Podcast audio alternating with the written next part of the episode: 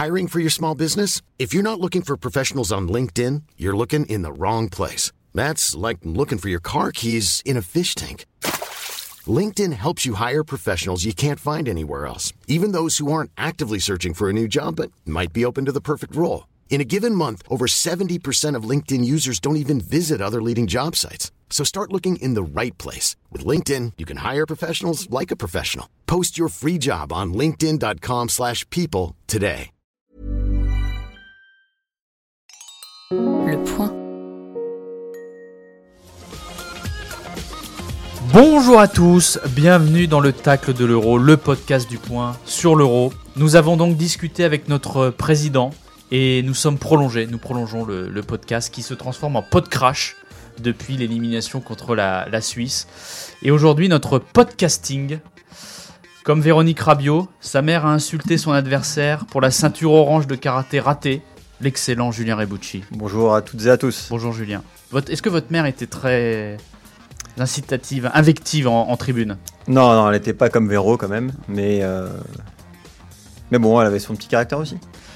Comme Véronique Rabiot, sa mère s'est engueulée avec l'arbitre qui n'a pas accordé un jet de sept mètres à son fils, le fabuleux Thomas Bourgeois-Muller. Bonjour Thomas. Bonjour tout le monde. Pareil. Petite référence au handball, c'est ça ? Oui, ma- maman Bourgeois-Muller, elle était, elle était calme. Oui, oui, très calme. Elle n'était pas au match, tout simplement. D'accord, ok. Bon, bah... Mon père était chiant. Non, je rigole, je rigole. On salue le papa qui nous écoute. Alain, si nous écoute. Et comme Véronique Rabiot, sa mère était subjuguée par ses coups droits liftés étourdissants au tennis et ses lucarnes éblouissantes au foot, le si parfait Adrien Mathieu. Bonjour Adrien. Quel bel hommage, merci beaucoup Florent. Alors, on ra- vous avez lancé, tu as lancé un nouveau compte Twitter, puisque... Euh, toujours censuré. Ouais. Toujours censuré, on veut m'empêcher de, de, de parler, euh, je, je le remarque. On est obligé de se réinventer. Voilà, donc euh, le, ton, le nom de ton compte Twitter euh, c'est Cipionista euh, tiré du bas. Hop. Ouais, bon, il n'a pas changé trop le. Oui, voilà, le, le ouais, code, on ne change pas une équipe qui gagne. Alors, petit rappel du concept, parce que rien ne change malgré notre élimination. Chaque participant a une minute pour tacler un joueur, une équipe, un coach, un arbitre, un fait de jeu, et les autres doivent dire si ce tacle est régulier ou s'il mérite une sanction administrative, carton rouge ou carton jaune. On fera un petit bilan la semaine prochaine pour savoir qui a pris le plus de cartons. Je sais pas pourquoi, bizarrement, je pense que c'est moi, mais alors que j'avais raison.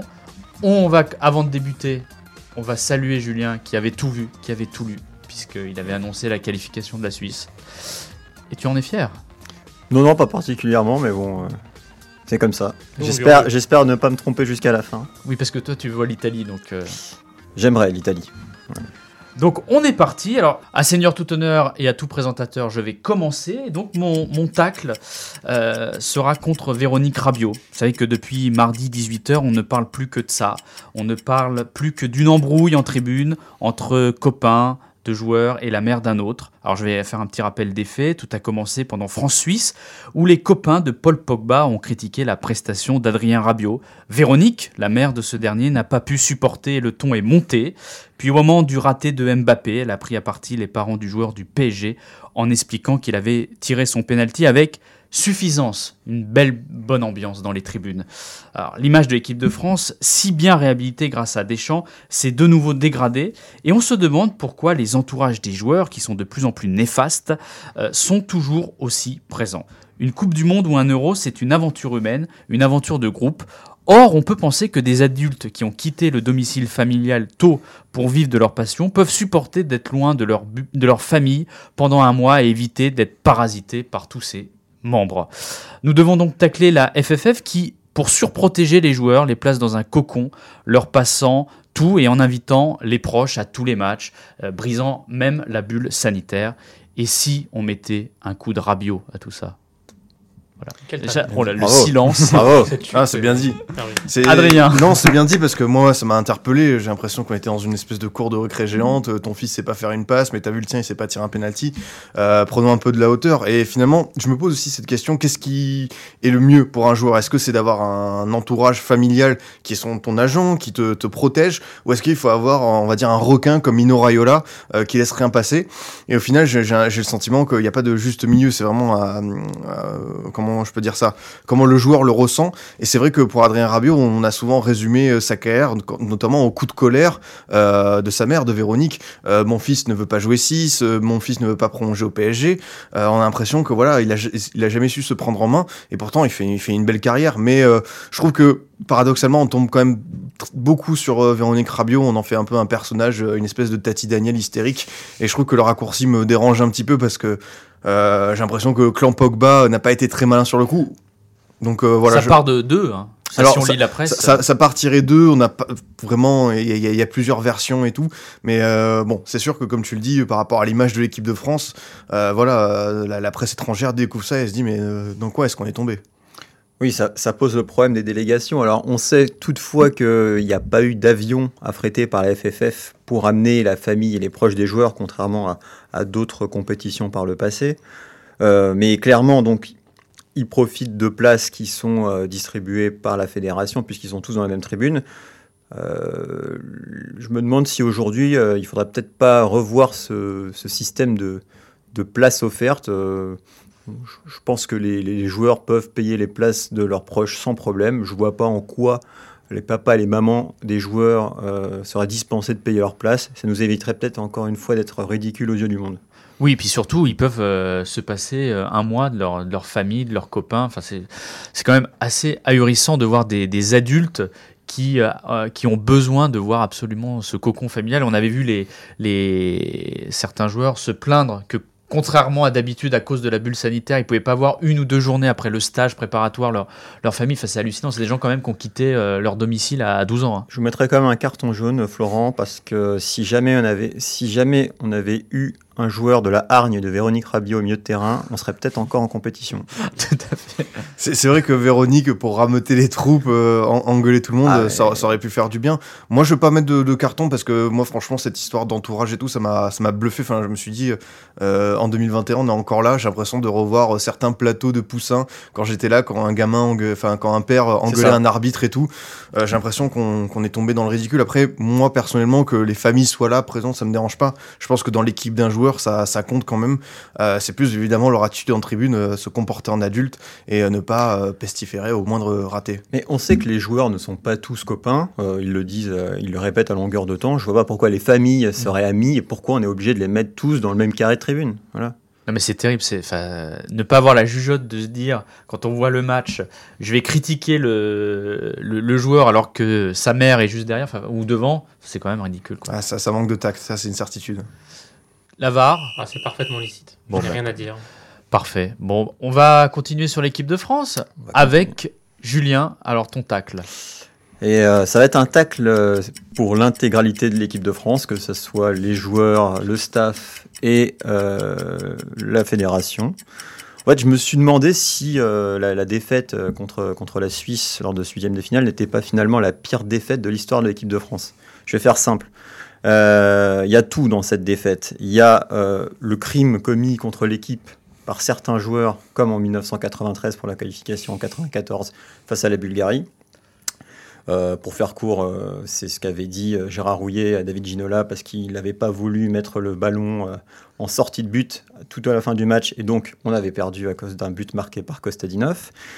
Il y a la suffisance incroyable euh, des joueurs sur leur, vis-à-vis de leur niveau, comme on a pu le voir en deux mille deux. Et il y a surtout vraiment cette euh, mauvaise communication euh, vis-à-vis de la presse. Tout le monde va bien, le groupe vit bien, on est tous bien ensemble, euh, conjugué à vraiment la, la communication après la défaite, qui a encore une fois été pathétique à l'image de ce que tu as dit, Florent, en tribune, et qui là me fait rappeler un Naïsna, euh, un nouveau Naïsna, tout simplement.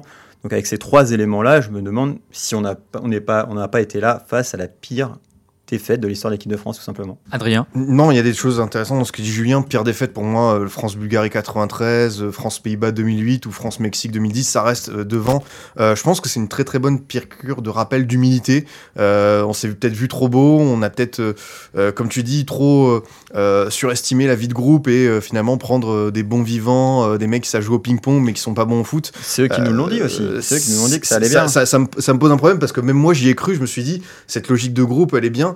mais en même temps je me suis dit bon, si dans le groupe on avait aussi des garçons compétitifs comme Ndombélé, Fekir, Théo Hernandez, peut-être qu'on n'en serait pas là, peut-être qu'on aurait eu un peu plus euh, voilà euh, tu as dit quelque chose aussi sur le précédent euh, tacle de Florent, c'est que euh, les joueurs on, on les oblige pas à être copains, euh, le, le vestiaire parfait ça n'existe pas. Moi j'ai beaucoup d'exemples en tête où voilà mmh. les joueurs ne s'apprécient pas, il y a toujours euh, la peur de voir le copain te piquer ta place. J'ai l'impression que dans cette équipe de France on a peut-être un peu oublié ça, mais en même temps bon euh, est-ce qu'un Kingsley Coman euh, qui euh, fait sa, sa diva euh, parce qu'il veut pas sortir alors qu'il est blessé, et on l'a vu il est sorti blessé, ouais. euh, ça interpelle aussi donc euh, à Deschamps de recadrer tous ses égos assez vite parce que euh, la Coupe du Monde va arriver quand même euh, rapidement. Et pourquoi ne jamais nous communiquer là-dessus, vraiment, en nous disant que non, tout va bien. Enfin, on a, on a l'impression qu'il faut tout cacher euh, à, la, à la presse et finalement aux spectateurs. Alors, moi, je suis pas complètement d'accord avec toi. Cette année, on a vu qu'il y avait les dissensions, notamment sur le penalty gate, où finalement, Deschamps, là, il a, il a eu du mal à maîtriser toute la communication, puisqu'il y a la sortie de Giroud, puis après, il y a euh, Mbappé qui répond à Giroud, puis qui dit bah, « Moi, je suis pas au courant qu'il, euh, que Griezmann, il, il tire les pénaltys ». Donc, il a un peu desserré euh, l'étau. Euh, oui, bah alors, ça vient très tard, parce que je, je vous rappelle aussi que lorsqu'il a repris Karim Benzema, ce qu'il dit à la presse, c'est qu'il n'y a, bon, a jamais eu de problème, Karim Benzema, il n'a juste pas été pris pendant cinq ans, mais c'était le fruit du hasard, quoi. Non, mais on voit pas un, un sélectionneur et un capitaine dire en conf de presse « Non, non, mais nous, on peut pas se saquer, euh, on se déteste, quoi. » Non, non, mais le... le... Ra- ra- rappelle-toi, le, leur rendez-vous était secret, on ne sait même pas s'ils se sont vus, si on sait qu'ils se sont vus et pas téléphonés, mais on a l'impression que c'était euh, plus secret qu'une réunion du G sept, quoi. C'était vraiment... Mais euh... l'équipe de France est plus importante que le G sept. Mmh. Et un euro également. Peut-être. Non mais en vrai, euh, c'est plutôt pas mal ce, ce triplé. Euh... Moi je vibre plus devant les doublés de Karim Benzema que les discours de Justin Trudeau, hein. C'est juste ça. Hein. Oh là là là, ce podcast devient politique. euh... Non mais j'ai trouvé, moi, je ah sais oui, pas non, ce que pense suis... la, la, la V A R, euh, mais la V A R, ce... n'a encore rien à dire, c'est incroyable, non, je suis entièrement d'accord. C'est trois dates, trois en un. Trois défaites en une. Bah, surtout que finalement, on a vécu... un degré moindre quand même. Oui. On ne peut pas dire c'est le drame de la Bulgarie, on ne peut pas dire c'est Naïsna non plus, mais c'est toujours, ça rappelle toujours ça, oui. Et ça rappelle des errances passées, c'est vrai. Mais ça arrive justement après que ce soit passé ces événements-là, donc finalement, mmh. on n'a rien appris du passé. Mmh. Comme c'est le premier véritable échec de Deschamps, on avait un peu oublié ce que c'était que voilà, mmh. euh, la loose en équipe de France, et cette défaite, c'est une vraie, euh, vraie bonne défaite qui nous ramène à des temps euh, qu'on, bah, voilà, qu'on aimerait oublier. En tout cas, euh, Julien n'a pas de, de carton, et c'est même l'homme du match, l'homme de la saison, parce que je, on en discutait avant le début du podcast. En septembre, il a dit, il a écrit un papier, le tacle du lundi, au revoir et merci, Monsieur Deschamps, oui. Où il disait que Didier Deschamps avait fait son, son, avait fini son cycle. Puis après, il nous a dit avant la compétition, comme un air de deux mille deux, nous avons l'oracle autour de la c'est table. Vrai. D'ailleurs, je lance une invitation à Raphaël Raymond s'il veut venir. Euh... Discuter au podcast, c'est, c'est quand il veut. C'est une private joke entre les deux. Donc, Raphaël, si tu nous écoutes. Adrien, c'est à toi. Oui, euh, pour mon tacle, en fait, j'ai envie de réhabiliter le, le football de sélection. J'aimerais vous parler de cette part d'incertitude qui subsiste lors de chaque grand tournoi international. Chaque euh, pronostiqueur en herbe finit par s'en rendre compte. Deviner l'issue finale d'un euro ou d'une Coupe du Monde est bien plus compliqué que la Ligue des Champions ou les traditionnels championnats. Alors oui, il y a toujours des surprises. Lille et Montpellier en Ligue un, Leicester en Première Ligue et quelques beaux parcours euh, lors de la Coupe aux Grandes Oreilles. Atalanta, Monaco, Leipzig, Ajax, mais pas assez pour aller embêter les vieux mastodontes euh, européens. Et la création de la Super League ne doit pas nous aveugler. Ces gros clubs euh, voulaient garder le monopole et ne pas se mélanger avec la plèbe, pendant que l'Euro nous offre de vrais affrontements, la David contre Goliath, la Suisse qui sort la France totalement imprévue, les Pays-Bas ridiculisés par la République tchèque sacrément inattendue, le Danemark au port des demi-finales assez surprenant, et l'Ukraine de Shevchenko dans le top huit européen, un parcours à saluer. Évidemment, euh, la Ligue des Nations a freiné le processus de méritocratie au sein des sélections, mais quand on travaille bien, on peut aller embêter son voisin et son palmarès historique. Longtemps complexée, la Suisse a prouvé que l'impossible était finalement réalisable. À l'heure du fast-foot et de la surabondance des matchs, euh, cet euro m'a réconcilié avec ce qui nous anime devant nos écrans de télévision et dans les stades, la glorieuse incertitude du sport. Là, je crois que tout le monde euh, opine du chef. Il n'y aura pas de carton, Julien. Non, non, mais euh, Adrien a cent pour cent raison. Moi, moi, ça me rappelle même, je ferai un, un autre parallèle, j'aime bien faire des parallèles. Ça me, ça me rappelle le football avant Arrigo Bosman, où en fait, on, on, on voit finalement des nations fortes. Alors avant, elles se représentaient par des clubs très très forts. Euh, j'ai pensé, moi, euh, Sparta Prague. Euh, J'étais à Bucarest, Bucarest euh, Dynamo Kiev, pour parler, pour parler des Ukrainiens aussi. Ah, voilà, on voit, c'est peut-être des, des nations qui n'ont pas des grands palmarès, mais c'est, l'Ukraine, la République tchèque, le Danemark, ça a toujours été des nations très fortes pour sortir des footballeurs, avec de, de, de, du très beau jeu. Et c'est finalement un demi-hasard, c'est, un, c'est un, une demi-surprise, pardon. C'est une demi-surprise parce que, bon, bah, il y a des favoris, euh, y a les, tous les, toutes les équipes du groupe de la mort qui se sont fait sortir, on l'a vu. Mais il euh, n'y a pas non plus de petits poussets dans ces huitièmes de finale. Il, il, toutes ces équipes ont quand même une histoire, vraiment. À part peut-être la Suisse, okay, où il faut quand même remonter le temps euh, assez loin pour euh, voir... Euh, double blague, hein, remonter le temps, l'horlogerie et le temps, le journal formidable. Quel... Mais voilà. il, est, il est très très bon. Ouais. Ouais. Même quand on ne fait pas exprès. C'est un plus, il est épatant, l'épatant Julien Rebucci. Ouais. Et donc, bon, moi, je suis entièrement d'accord avec toi, Adrien, avec une petite mmh. différence, c'est que le problème, c'est qu'on n'a plus d'identification des nations. Chaque, jeu, chaque nation joue un peu de la même façon et on n'a plus, comme avant, euh, bah, le, le bloc de l'Est qui joue d'une certaine façon, l'Italie qui joue d'une, d'une autre façon. Euh, c'est un peu unif- uniformisé et on a un problème aussi, mais c'est le cas en plus en France, de, de joueurs qui ne jouent plus dans leur championnat. Donc, il y a plus tellement une identité de jeu, ce serait peut-être le seul bémol que j'apporterais à ton tacle, mais qui est parfait. Non, t'as raison, c'est vrai qu'il euh, y, y a des équipes qui cherchent à avoir le même style. On a eu, euh, beaucoup ont voulu copier euh, l'Espagne euh, de deux mille dix dans, dans sa possession. Et mine de rien, je trouve que euh, dans l'évolution des systèmes, on, on en a parlé, hein, déjà la défense à trois et tout, euh, je crois que plus de la moitié des équipes de cet Euro euh, le, le pratiquaient. Donc euh, moi, je trouve qu'il y a quand même des choses intéressantes dans le jeu. Et bon, je, je le dirais, il y a quand même vingt-neuf buts lors de ces huitièmes de finale. Euh, c'est un spectacle auquel on On ne pouvait pas s'attendre. Non, non, formidable. Les huitièmes ont été exceptionnels.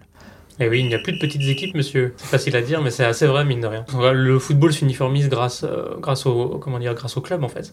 Et chaque pays arrive à avoir des joueurs quand même de bon niveau. Et euh, mine de rien, on arrive à avoir un championnat d'Europe à vingt-quatre, qui est quand même de très bonne facture. C'est le triomphe de Michel Platini. Oui. Alors, je, je trouve que son Euro A vingt-quatre finalement est une bonne idée, mais je reste sceptique à propos bah, de cet Euro étalé sur dix pays et surtout euh, la différence de traitement entre une Angleterre qui va faire ouais. six matchs sur sept à Wembley et euh, la Suisse qui a déjà fait quatorze mille kilomètres. Et ouais. puis là, il y a les, euh, déjà les cas de Covid qui sont en train de monter, euh, les clusters euro comme on les appelle. Là, ouais, ah, en Écosse aussi, et je Ang- crois que ouais, j'ai Angleterre-Écosse, ouais, tout à fait. Eh ben, nous avons bien taclé. On est presque tous d'accord, c'est presque décevant. Ça manque presque de mauvaise foi aujourd'hui, je trouve, non ? Mais il faut inviter Olivier Perrault parce que quand oui, on n'a pas de mauvaise foi, il nous faut un footix. Olivier, si tu nous écoutes, on a besoin de toi. On verra si vous nous avez écouté. Le jingle. Deux minutes de bonheur en plus. Et c'est le moment où, normalement, Julien Rebucci brille. Hum. Italie-Belgique, ton prono. Euh... Alors, c'est un prono qui est compliqué à faire euh, sans connaître les... Les, les formations de départ des deux équipes. Il euh, y a trois inconnus, De Bruyne, euh, Verratti et Hazard. Vous me prenez un peu de cours. Moi-même, je ne sais pas. Je, j'ai envie d'une qualification de l'Italie, parce que je trouve que c'est, c'est l'équipe qui produit le plus beau jeu. Euh, mais je pense que ça va être quand même très très compliqué. Donc euh, je miserais plus sur une qualification de la Belgique. On sent qu'il a fait son gros coup contre ouais. la Suisse, donc là il est plus prudent. Il a un peu la pression, il a pas. C'est ça. Thomas Bourgeois-Muller. Euh, moi je veux dire l'Italie et sans aucun doute. Oh là là, Adrien. Euh, je me demande vraiment parce que c'est l'inconnu, c'est l'Italie face à un, vraiment un gros, euh, cette équipe qui a voilà une série incroyable euh, d'invincibilité et je crois quand même que la Belgique euh, va assumer son statut de, de favori dans ce tournoi. Ça va être compliqué, mais je vois bien la Belgique l'emporter. Alors moi qui me suis rehaussé avec mon premier grand prono dans mon petit prono où j'ai le score exact sur Suède-Ukraine, donc là j'ai plein de confiance. Je vais vous donner le score deux un après prolongation pour l'Italie. Il y a un précédent en deux mille douze où la, la Belgique était arrivée euh, très sûre d'elle-même face à, face à l'Italie. Euh, oui. C'est pas très bien passé. deux mille seize, non ? C'était le match de groupe, non ? C'est pas celui-là ? Oh, oui, deux mille seize. Oh là la en faute effet, en effet, Oh oui. la faute Oh l'erreur de stat. Il n'y a, a pas eu en deux mille douze, en effet. C'était Allemagne et, et Angleterre. Bon bah voilà, on se donnera rendez-vous lundi puisque nous débrieferons les quarts et on se projettera sur les demi. Et en attendant, on vous souhaite une, une excellente journée et vive l'Euro. Oui, ouais, profitez allez bien de ces cartes. Ah, allez les bleus quand même, ça reste. Ah, oui. Est-ce qu'il y a... Bah allez les bleus, allez l'Italie. L'Italie oui, joue en bleu. Allez les bleus, les vrais. À bientôt. Au revoir. Le point. Hey, it's Paige DeSorbo from Giggly Squad. High quality fashion without the price tag. Say hello to Quince. I'm snagging high-end essentials like cozy cashmere sweaters, sleek leather jackets, fine jewelry, and so much more, with Quince being fifty to eighty percent less than similar brands. And they partner with factories that prioritize safe, ethical, and responsible manufacturing. I love that. Luxury quality within reach. Go to quince.com slash style to get free shipping and three sixty-five day returns on your next order.